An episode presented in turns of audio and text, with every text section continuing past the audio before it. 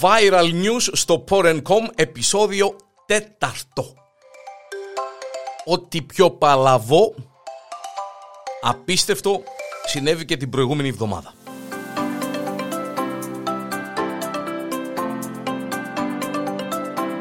Το ποστάρισμα ενός άντρα σε συγκεκριμένη ιστοσελίδα στο οποίο γκρινιάζει για το κόστος του νηφικού της μέλουσας συζύγου του φαίνεται ότι τον αναγκάζει να ψάξει για άλλη σύζυγο.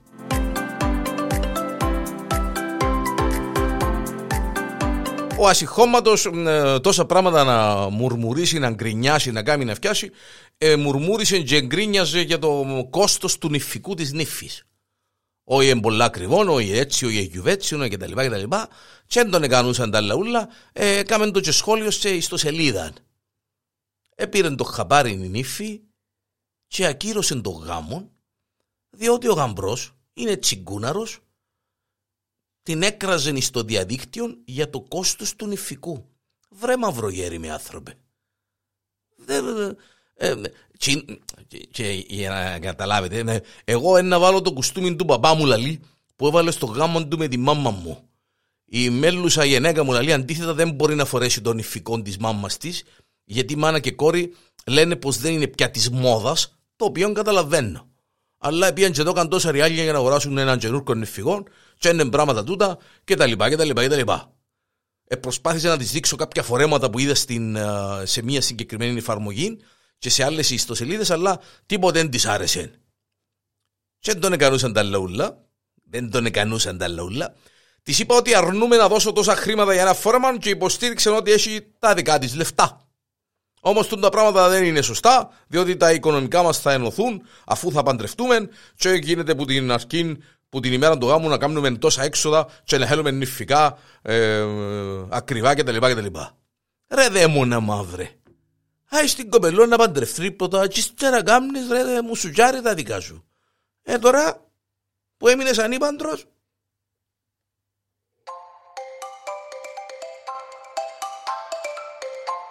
Μπορεί τα Χριστούγεννα ε, σαφέστατα να έχουν περάσει, είμαστε κοντά όμως.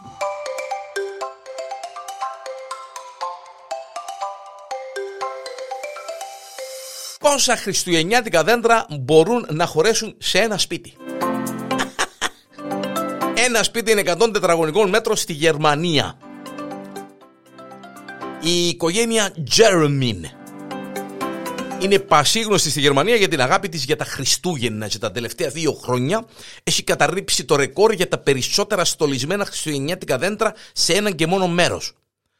Σύμφωνα με ε, το Record Institute für Deutschland, είναι τα ρεκόρ ε, της ε, Γερμανίας, η Σουζάν και ο Τσόμας Τζέρομιν κατέριψαν το ρεκόρ με...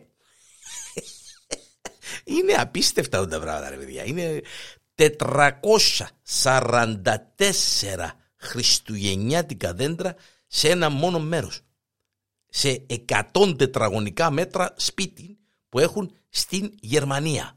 Μπαίνεις μέσα στο σπίτι και είναι μόνο χριστουγεννιάτικα δέντρα. Δεν θωρείς τίποτε άλλο. Ε, εντάξει, η οικογένεια είπε το, ότι το ρεκόρ αποδεικνύει πως δεν υπάρχει άλλο μέρος στον κόσμο εκτός από τους δικούς τους τέσσερις τείχους όπου στείνεται ένας μεγάλος αριθμός στολισμένων χριστουγεννιάτικων δέντρων. Πώς όμως κατάφεραν να στολίσουν και να αγοράσουν τόσα δέντρα; Η απάντηση είναι πως ξεκινούν πολλά νωρίς. Ε, φαντάζομαι.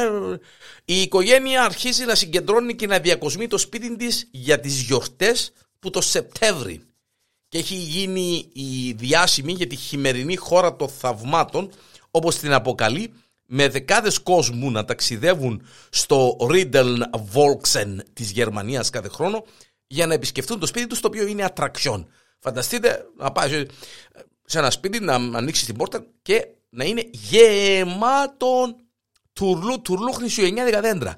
Για να καταλάβετε έχουν επισκέπτες μέχρι και από την Ιαπωνία που πάνε για να δουν το σπίτι τους και να βγάλουν τις φωτογραφίες τους κτλ. Φυσικά λόγω κορονοϊού ε, κάπου η κίνηση έπεσε. Αλλά ε, κοινό μυστικό είναι ότι η οικογένεια Τζερομίν δεν χορταίνει χριστουγεννιάτικα δέντρα. Το θέμα και το ερώτημα μου εμένα είναι Εντάξει, ρε παιδί μου, εμείς ένα δέντρο και με, εκείνο με το, με το στανιό να το ξυστολίζουμε, να το στολίζουμε. Μάλλον να το στολίζεις σε έναν πράγμα. Ύστερα πρέπει να το ξυστολίσει, να το βάλεις μες στις κάσεις και να το φυλάξεις. 444 δέντρα τα μαυρογέρημα. Πού που τα βάλετε, ρε, πού τα φυλάετε, βρε.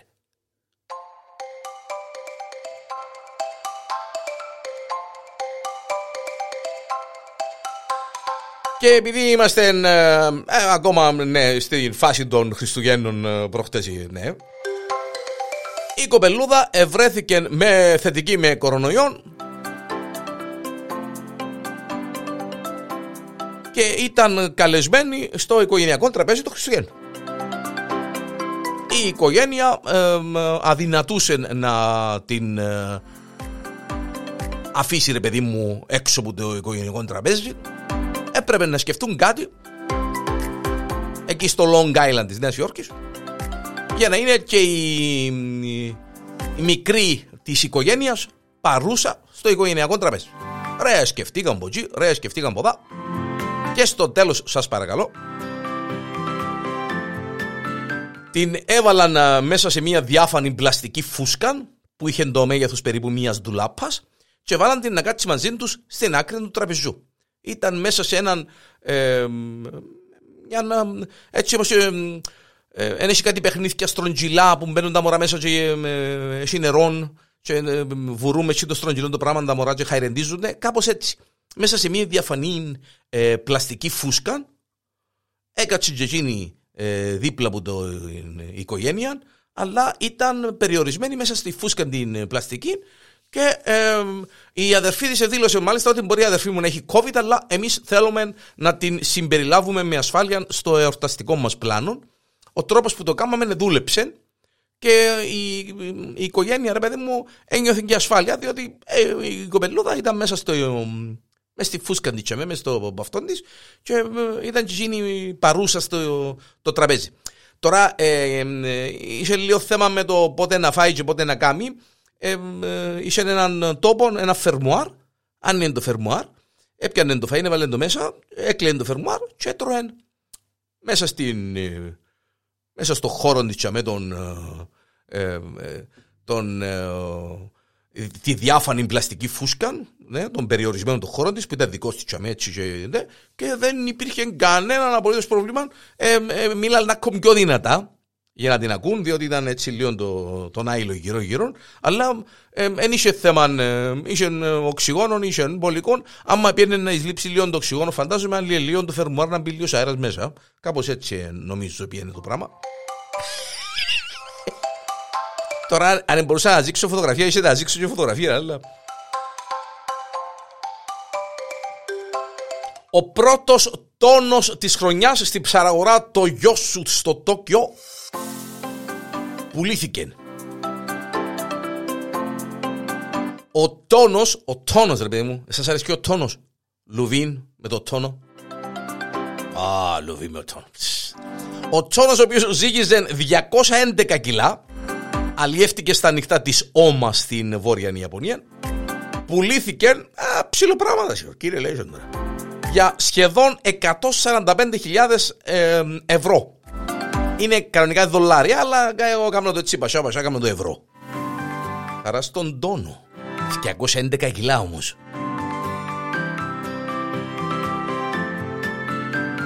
Η ψαραγορά του ο γιος σου κάνει τις ε, ε, πρώτες δημοπρασίες ε, τόνου στην Ιαπωνία.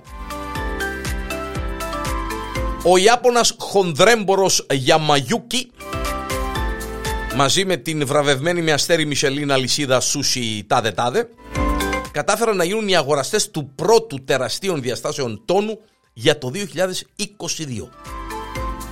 Πτώση ωστόσο καταγράφηκε για μια ακόμη χρονιά στην πώληση, στην τιμή πώλησης. Η φετινή μάλιστα τιμή ήταν αρκετά χαμηλότερη σε σύγκριση με τις δύο προηγούμενες χρονιές. Να σας πούμε πως πέρσι την πρώτη μέρα λειτουργίας της ψαραγοράς του Τογιοσού ο πρώτος τόνος πουλήθηκε για 20 εκατομμύρια γεν. Ενώ φέτος 16,9 ε, έτσι για να καταλάβετε τη διαφορά.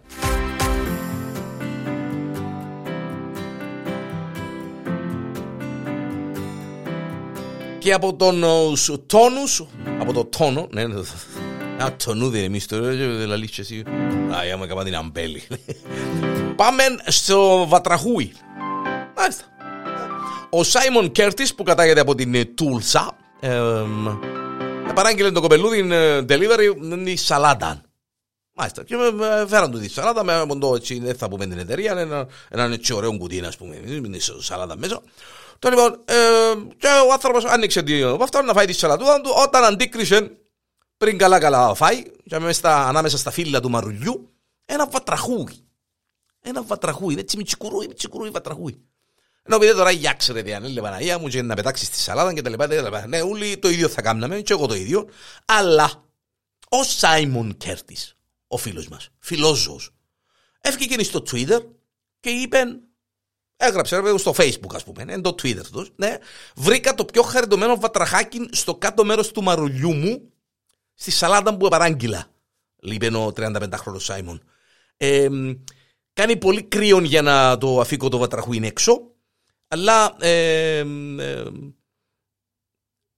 πρέπει κάτι να κάνω για να μην πεθάνει τι έχετε να προτείνετε; Για να καταλάβετε, πήρε, ε, έγινε viral ε, η είδηση, έπιασε τόσες πολλές απαντήσεις που δεν το πίστευκε και κατάφερε με όλες τις απαντήσεις που πήρε, με, από το thread που πλημμύρισε από απαντήσεις, να κρατήσει το βατραχούδι ζωντανό.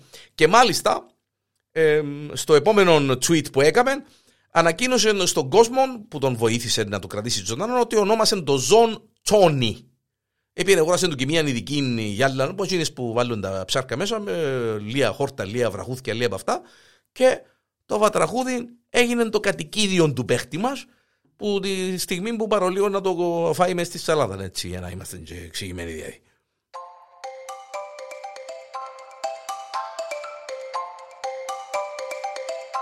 Αεροδρόμιο Schiphol, συγγνώμη, Schiphol στο Άμστερνταμ έχει ένα μεγάλο πρόβλημα.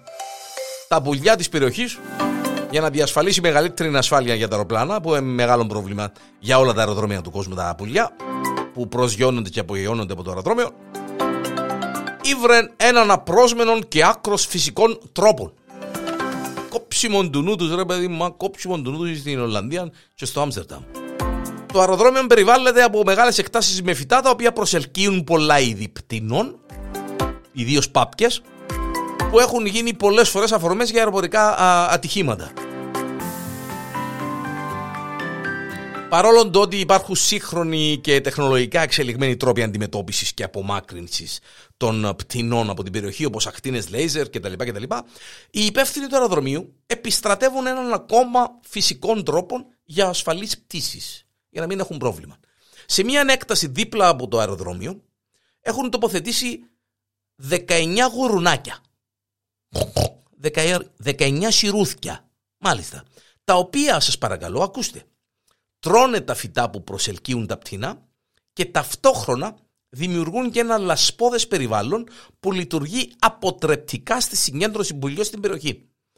Το εγχείρημα φαίνεται ότι σημειώνει τεράστια επιτυχία, παρότι τα γουρούνια έχουν τοποθετηθεί σε μια μικρή μόνο έκταση της περιοχής, οι υπεύθυνοι του αεροδρομίου σχεδιάζουν να τοποθετήσουν περισσότερα γουρούνια γύρω-γύρω από το αεροδρόμιο.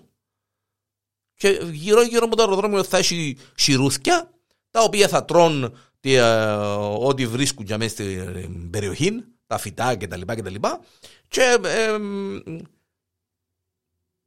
κακά και τα λοιπά και τα λοιπά, αντιλαμβάνεστε, ε, ε, δημιουργείται μια λασπόδη, ένα λασπόδες περιβάλλον που εν τα σιρούθια μέσα και γυλιούνται και γίνονται έτσι όμορφα και περιποιημένα και είναι, και δεν ξέρω τώρα αν οι Ολλανδοί κάνουν σούβλα χοιρινή όπως εμάς και τα λοιπά. Αλλά εντάξει. Ο αυξανόμενος αριθμός πτηνών στην Ολλανδία είναι μια συνεχής πρόκληση για τις αεροπορικές εταιρείες και ε, η λύση με τα γουρουνούθια είναι ε, επί του παρόντος η καλύτερη και πιο ε, φυσική λύση που θα μπορούσε να υπάρξει.